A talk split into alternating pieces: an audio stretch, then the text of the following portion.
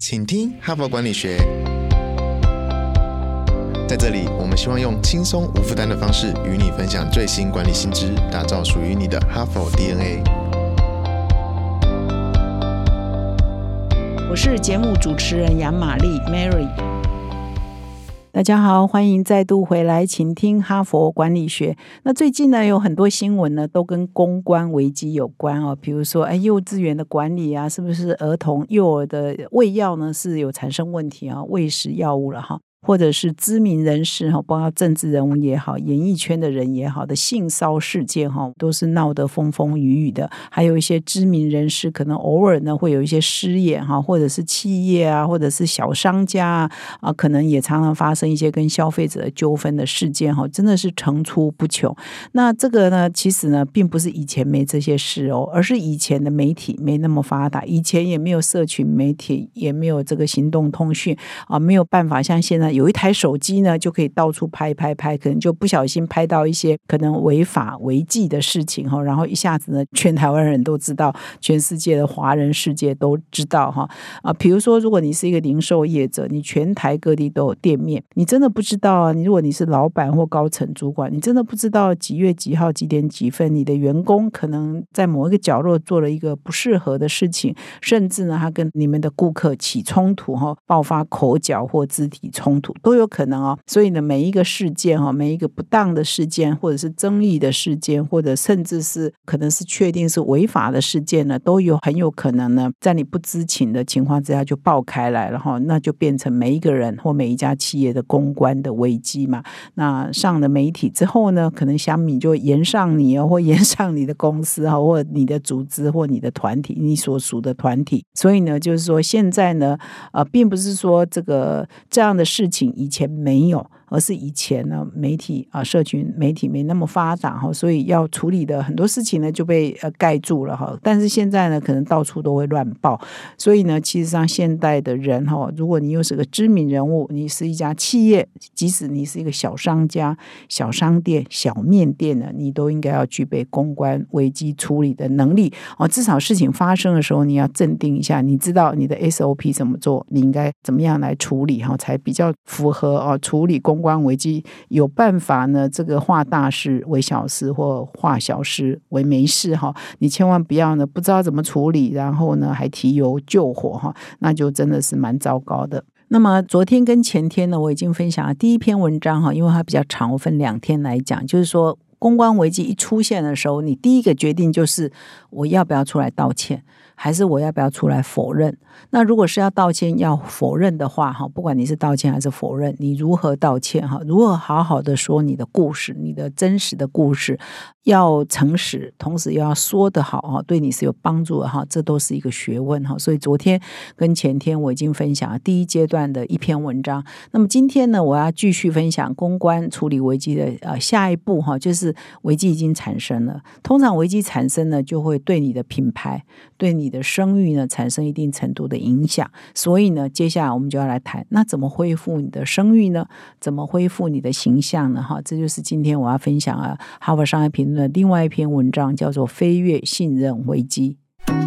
哈帕工商时间，哈佛商业评论领导者个案学程，全新六大商业决策议题。现在你不必飞出国门，就能在台湾体验到哈佛商学院必修的五百堂个案教学训练，HBR 深入挖掘台湾企业情境，五十位以上跨产业领袖齐聚一堂。带您沉浸式体验多面难题，将实物和知识完美结合，助你强化商业思维，提升决策胜率。第十期课程分别于十月十四、十一月十八、十二月十六开课，报名现正火热进行中，早鸟报名还可享有七五折优惠，别再等了，现在就到说明栏点击报名，成为成功领袖的一员。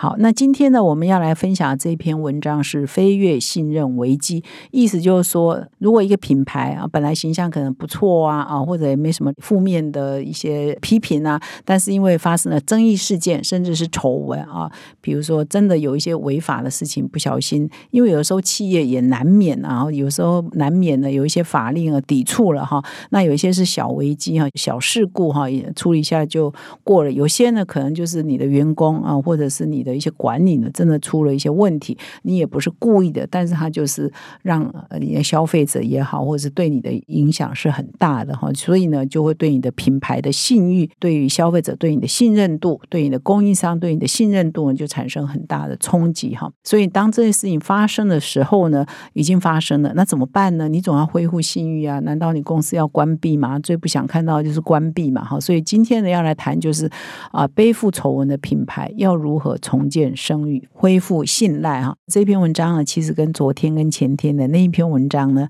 其实同样的作者哈，同样两个作者，显然这两个作者呢，都长期在研究这个品牌啊、信任啊、危机处理啊啊相关的主题哈。所以这两个作者呢，一个是哈佛商学院的教授。叫山德拉萨契尔，另外一个呢是呃，也是哈佛商学院的研究专员哈，他叫做莎拉古普尔啊。他们两个呢也是合作啊，写了一本书哈，就是呃有关于企业啊如何恢复信誉哈相关的主题的书籍。然后呢，尤其是这个萨奇尔教授呢，他长期呢就在做很多的业界啊实务的研究，研究很多企业怎么样度过公关危机，危机发生的时候他们怎么处理，以及危机发生之后，他们要怎么重建声誉？哈，有非常多啊实际的企业界的访谈跟实际的企业的研究的资料。所以，其其实如果各位听众可以到我们的说明栏点击今天这篇文章，以及昨天、前天他们两位合写的另外一篇文章的原文的话，你就看到哇，里面举了好多好多企业的案例哦。一会儿脸书啊，一会儿什么波音啊，一会儿这个 Uber 哈，一会儿 YouTube 等等哈，就好多好多。企业的案例在说明啊，这些企业当他们发生危机的时候，他们当下是怎么处理的？比如他们怎么出来道歉的？然后发生危机之后，他们又怎么样哦恢复他们的生声誉？哈，那么根据这两位作者长期哈研究这个企业很多大量的样本之后，其实我先讲重点哈，因为这篇文章其实也蛮长的，我后面呢会用一家企业的案例来说明他怎么样呃声誉受损之后如何重返他的声誉，但是呢在讲这个故事之前呢，我先来 summarize 哈，再来提炼一下他们在这篇文章提出一些观点，就是说一个企业啊，它要建立信任哈，必须要先了解哈。我觉得这个提醒蛮好的哈，一个很好的归类，然后就是说企业到底对社会。哦，对他所呃生产的产品啊，对他的消费者哈，到底要负什么样的责任哈？那他把这责任呢分成三大类哈，就是你企业必须想，你现在这家公司成立啊，在这个社会当中哈，在这个地球里面，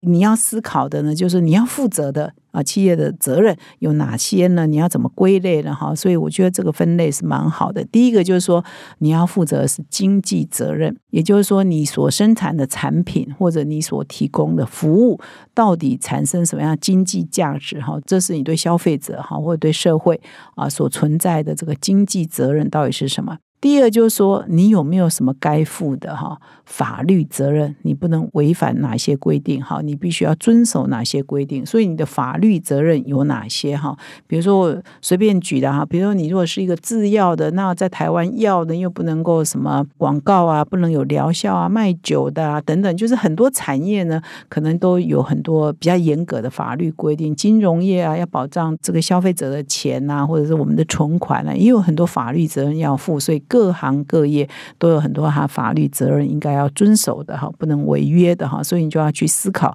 那我存在的我这个行业有哪些法律责任是我必须要考虑的。第三呢，就是说最高的道德标准是什么？就是你的道德责任是什么？说你是不是用不正当的方法达到你的产业的目的，或者是你企业的目的，那这就不行嘛。所以每一家企业都有它存在的道德目的，跟它要负的道德责任哈。所以这三个呢，先厘清啊，说这个，哎，我们企业。啊，要得到信任哈，或者要在社会上立足，你必须先思考这三个责任问题，你应该负的有哪些？那么除了说刚刚讲的，A 七要先思考三个责任哈，是我们一般啊，我们的利害关系人会思考的这三个责任的构面之外呢，我们一般的利害关系人这边利害关系人当然包括股东啦，包括消费者啦，包括广大的社会啦，包括你上下游供应链，反正跟你有关系的这个利害关系人，他如何来评估一家企业值不值得信任呢？还有四个构面哈，要检查说，哎，这个企业这四个构面的能力如何呢？是不是值得信任的哈？第一个。当然就是，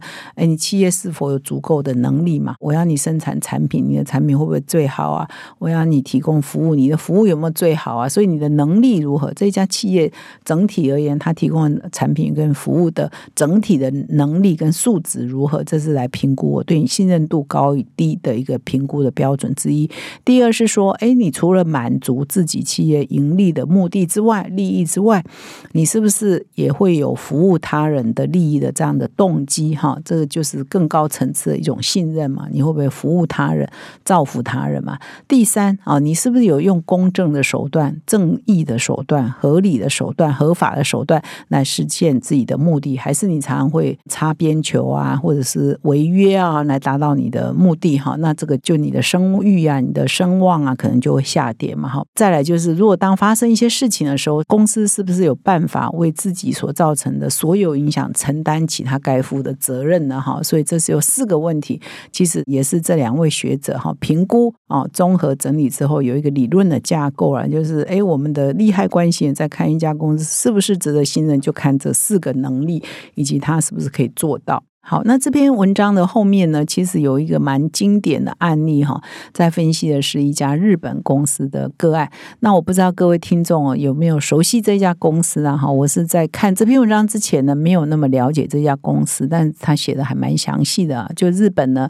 有一家企业集团叫 Recruit 哈。那它的核心的事业呢，是提供广告服务、线上搜寻的服务，还有人员聘用的服务。那么在日本呢，它是一个蛮大的一个一个平台然后他这篇文章说，他已经改变了人们怎么样找工作、怎么结婚、怎么买车、怎么买房哈。所以呢，其实呢，还可以帮顾客呢预约啊去做头发、做指甲、预约餐厅、预约去度假哈。所以它是一个生活的平台，好，不只是人员聘雇，因为 recruit 好像感觉。只有聘雇嘛，但超越的聘雇，它已经变成了是一个蛮大的一个呃日本人很依赖的一个消费性的哈一个生活性的一个平台哈，你可以利用这个平台做很多的事情。那这家公司呢也成立的蛮早的，一九六零年代就成立的啊。那它成立的时候呢，其实是蛮有社会性的哦，蛮有社会使命的哈，就是说在。过去日本的传统社会是这样的，就是只有大型企业大家才会知道嘛。以前媒体也不发达嘛，也没有这么多社群媒体，所以只有大型的公司才比较有社会知名度。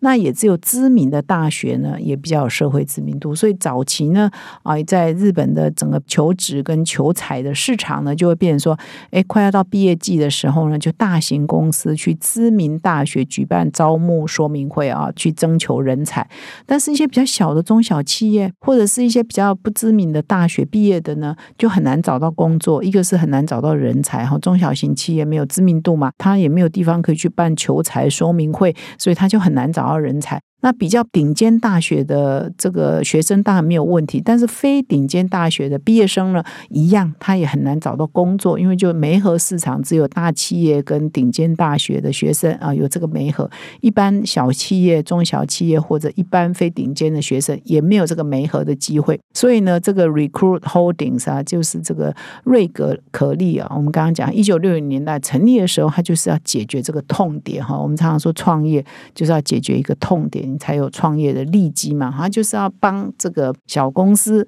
跟非知名大学毕业呢之间做媒合，所以他这个创办人叫江户浩正，就办了一本杂志，哦，那就是让每一家公司啊，各种规模公司、小公司也很好，都可以在这边刊登求财的广告，然后让所有的大学生，你只要看这本杂志，你就知道啊，什么公司在找人，什么公司在找人嘛，哈。那这个杂志以一个解决这个一个社会的痛点或求职求财市场的痛点出发呢，这瑞可利这家公司很快呢就成功了。那它又增加了新的杂志，又增加了新的品牌的，又增加了一个新的服务，就一直快速的茁壮。但是呢，他曾经在一九八零年代碰到一个蛮大的丑闻哈，这个丑闻看起来蛮严重的哈，就导致日本的首相跟内阁被迫总辞哦啊，一共有一百五十九人卷入了那个丑闻哦。那他这边讲的这个丑闻是说，他们有类似内线交易哈，就是呃这一家公司的创办人呢，在把他旗下的公司呢要股票上市之前呢，他先把股票呢就送给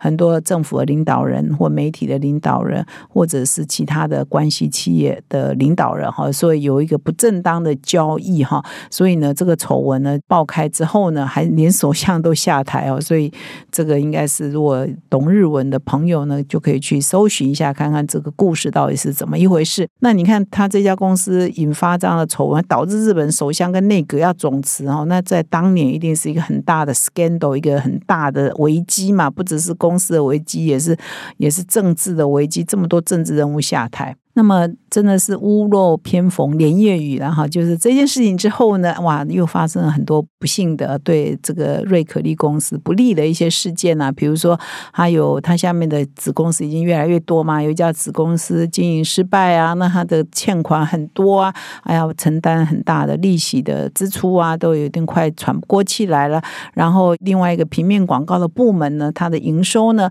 也受到很大的打击，因为后来呢这个网络就崛起了嘛，平面广高呢就示威了哈，所以这家公司也不行，就是说它等于是一波又一波，所以呢，在那个年代，一九八零年代，它承担了到九零年代，它承担了很多的损失，而且很多的负面的新闻。那你一定想说，那这家公司应该倒闭了吧？到现在已经二零二三年了，但是不是哦？这篇文章就是说，诶，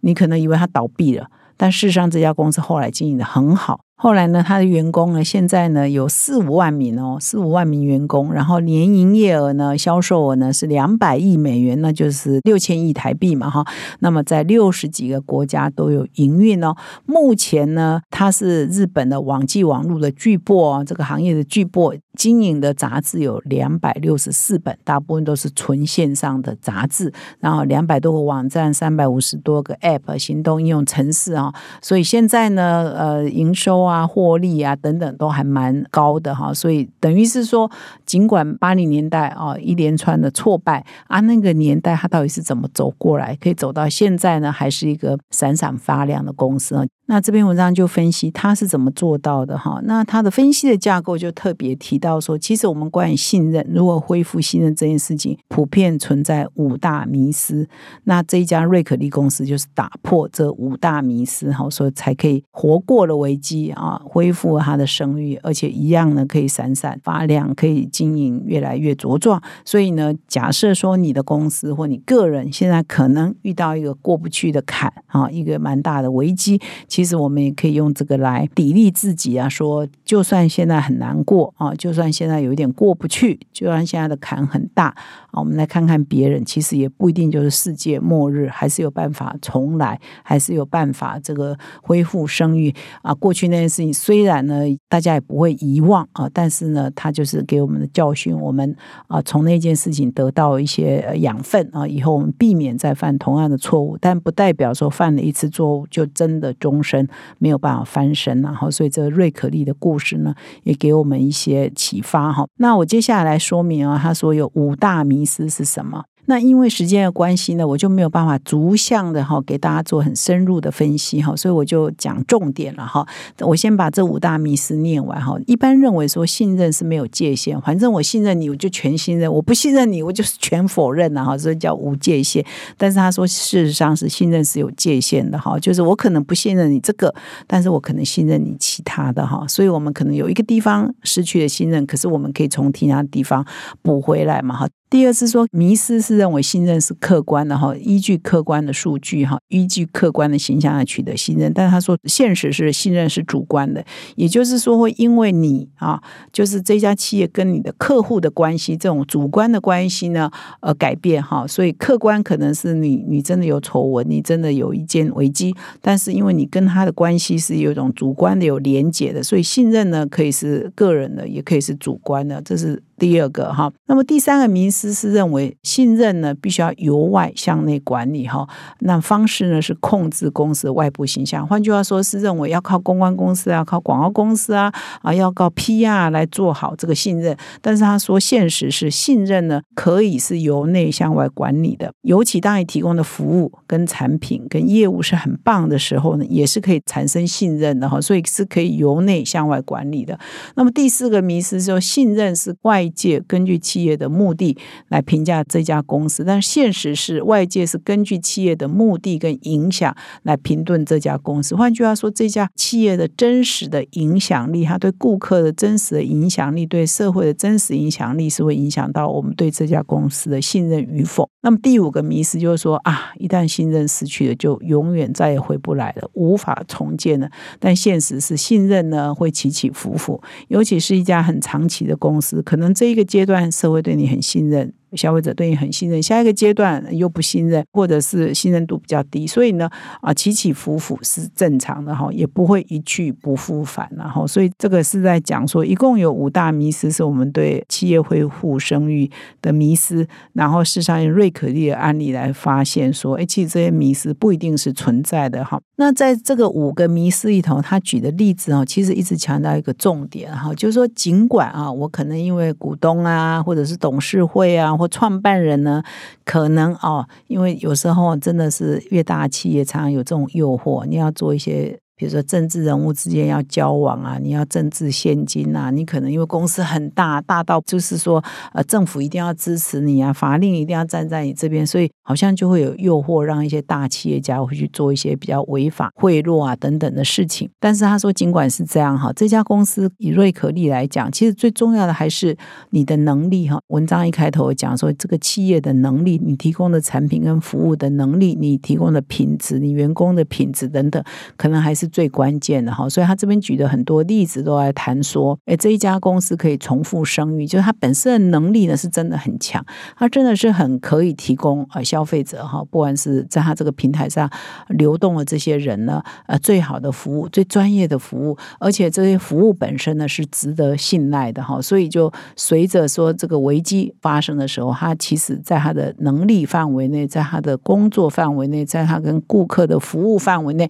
其实他是得。到顾客的信任的哈，所以他就经过那一波风波，这家公司还是挺过了，而且后来呢发展呢就越来越越蓬勃嘛，事业体越来越扩大。所以以上的这一个案例，主要就跟各位听众说明，万一你个人也好，你的小商店也好，你的公司也好，你的知名大企业也好，如果碰到一些公关的危机，哦，其实不是世界末日哈，请记得哈，总是有一些方法，还是要靠你的本事。啊，把这个呃信誉呢重新恢复起来，这不是做不到的哈。今天这篇文章就是给大家最好的见证哈。那这家公司我以前不知道啊，今天也长了见识哈。以后去日本啊，或者平常收集资料，就来观察一下这个瑞可利哈 （Recruit Holdings） 哦，这一家日本公司到底为什么这么厉害？那么最后呢，也是要提醒各位听众哦，如果你对我们的节目支持的话，请到说明栏点击我们的赞助连接，我们非常欢迎。各位听众呢，提供我们小额的赞助，呃，五百、一千、一万也好哈，可以让我们的节目可以做得更好。感谢你的收听，我们明天再相会。现在就注册 HBR 数位版会员，每月三篇文章免费阅读，与世界一流管理接轨，阅读更多管理大师的精彩观点。现在就开始。